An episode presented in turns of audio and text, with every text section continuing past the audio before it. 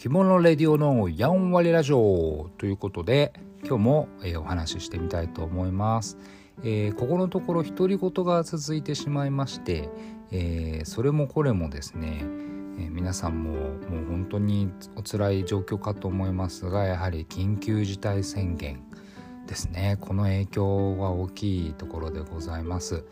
まあ、今のところ1都3県といいますか東京埼玉千葉神奈川が、えー、緊急事態宣言中の、えー、部分だと思いますけども、まあ、今日ですかね今日が1月13日ですが、えー、さらに7府県ということで栃木愛知岐阜大阪京都兵庫福岡かなが、えー、追加されるという決定があったというニュースを目にいたしました。まあ、本当に日本が止まるというような、えー、イメージしか湧かないんですけどもこれ致し方ないなと私としては思っています。えー、まあ、その影響もあってですね着付け教室を営んでいるわけですからやっぱりこう不要不急の外出に着付け教室も入っちゃうのかなと個人的には思っておりまして、まあ、とはいえね、あのー、経済を止めるわけにもいきませんし当然私たちも営業を止めるわけにはいかないのでまあ基本的なコロナ対策をしながら、えー、まあ、細心の注意を払って、え営業はしている状況ではあるんですがあのまあ、気軽にね、えー、この着物レディオの独り言といいますか、えー、オフトークをしたかったんですけどもね、あのー、今日ちょっとポッドキャスト撮りたいんでお話しませんか？なんて気軽になかなか いけない状況には今なってしまってるので、えー、まあ、ちょっと独り言でしばらく私レディオが考えるですねまあ、これからの着付け教室ってこんな感じがいいよなとか、えー、そういうのをあのつぶやいていけたらなとちょっと思っております。あのよければお付き合いください、えー、ままず緊急事態宣言ですね、まあ、こういう状況はこれからも起こり得ることだと思っておりまして、まあ、そうなった時にあのー、もう本当古くから何でしょう何々教室というのでえー、お客さんといいますかね生徒さんを集めるような、えー、業態は本当にお辛い状況にあると思います。まあ、もちろん、えー、今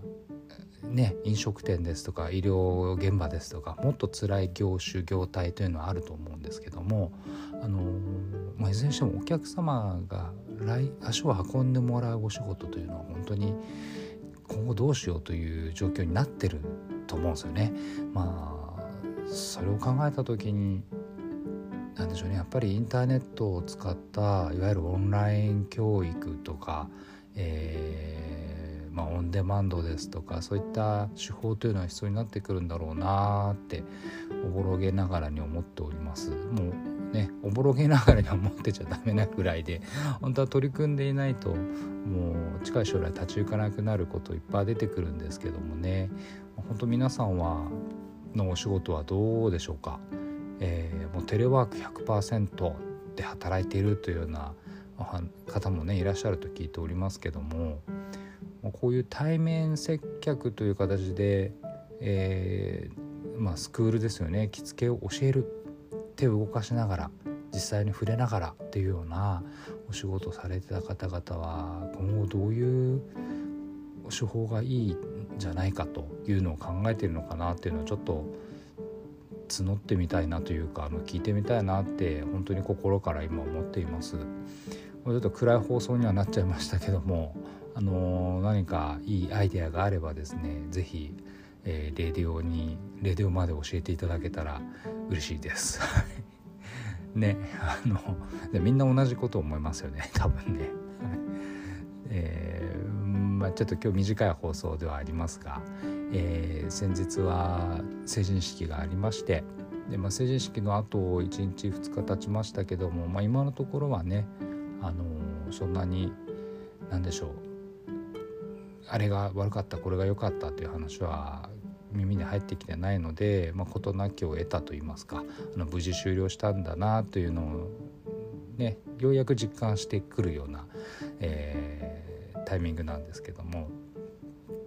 まあ、こうした、えー、来年に向けての取り組みというところで、まあ、未来を見ながらねあの明るい兆しを模索していけたらなと思っておりますので、えーまあ、今日の独り言はここで終了いたしますがまた、えー、お時間お耳にお時間がありましたら是非、えー、聞いていただけたら嬉しいです。それでは「着物レディオ」の独り言ラジオ、えー、やんわりラジオ今日は終わりです。バイバイ。